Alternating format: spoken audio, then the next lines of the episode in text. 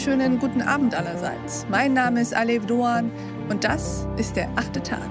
Schön, dass Sie dabei sind. Lassen Sie uns heute über etwas sprechen, das uns auf sehr private, sehr individuelle und sehr intime Art und Weise berührt.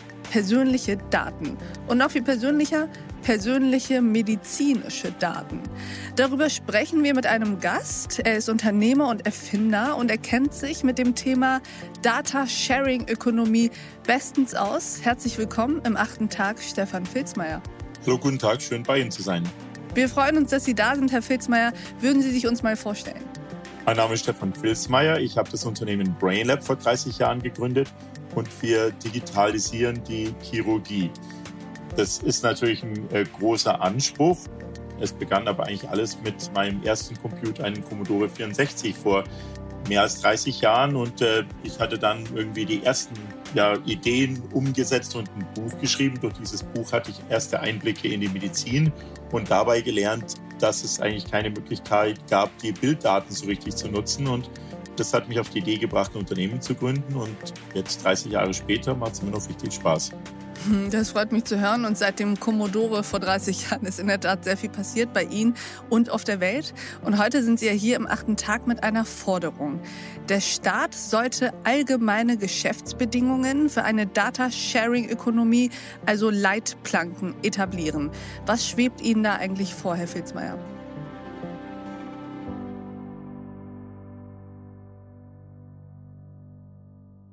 Es wird ja schon lange darüber diskutiert, wie man die richtige Balance aus Risiken und Chancen findet. Und von dieser abstrakten Diskussion muss man halt irgendwie einfach langsam etwas konkreter werden.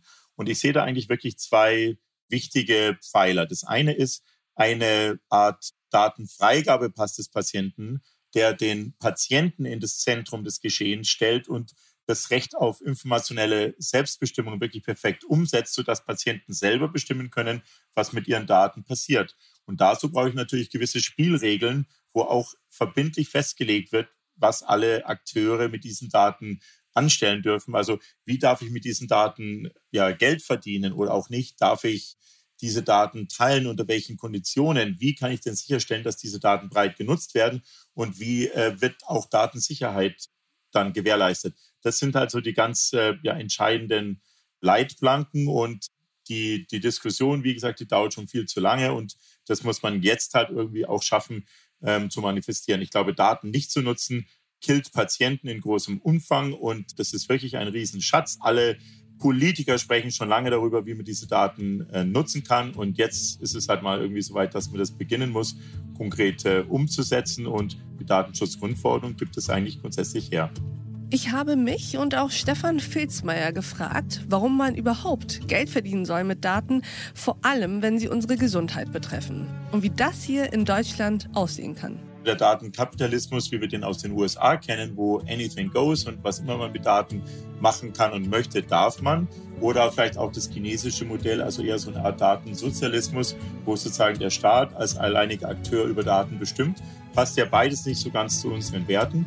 Aber ich glaube, dass man halt irgendwie auch gucken muss, dass wir eher Geschäftsmodelle fördern, die darauf abzielen, mit Daten den gesellschaftlichen Mehrwert äh, zu schaffen. Und dann darf man daran auch angemessen verdienen. Stefan Filzmeier glaubt, dass wir schon viel weiter sind, als wir denken.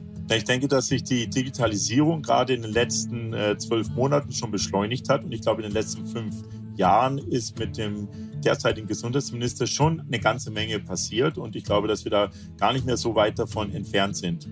Sie erleben in dieser Ausgabe vom achten Tag einen Mann, der versucht, uns die Angst davor zu nehmen, was passiert, wenn unsere persönlichsten Daten an einem Ort zusammengefasst sind. Er findet, es gehört sprichwörtlich alles auf eine Karte. Seine Argumente erfahren Sie, wenn Sie diese Folge in voller Länge hören. Das geht wie immer auf thepioneer.de. Da loggen Sie sich einfach ein und als noch nicht Pionier wäre das jetzt eine ganz gute Gelegenheit, zu uns an Bord zu kommen. Dann haben Sie vollen Zugang zu all unseren Podcasts, Newslettern und Artikeln und unterstützen unseren unabhängigen und werbefreien Qualitätsjournalismus. Ich würde mich sehr freuen, wenn Sie Pionier wären und wünsche Ihnen noch einen schönen Abend. Ihre Alev Doan. Never walk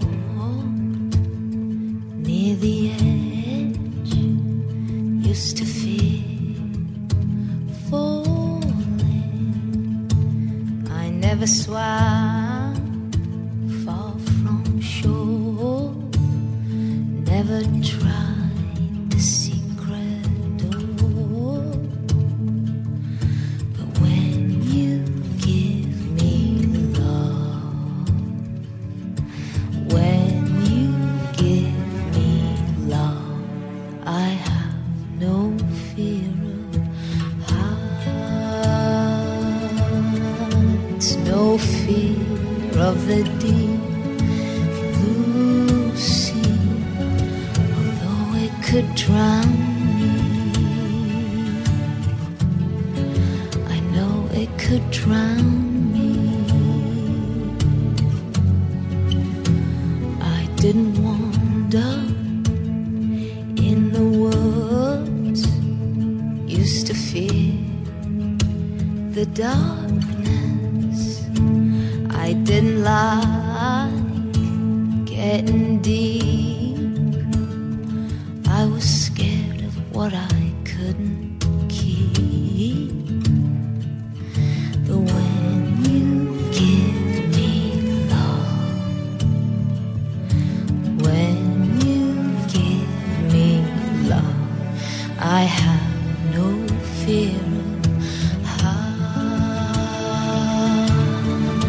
no fear of the deep blue sea, although it could drown me. I know it could drown me, and no fear of the fall, no fear if it's with you that I nothing could break us. No, nothing could break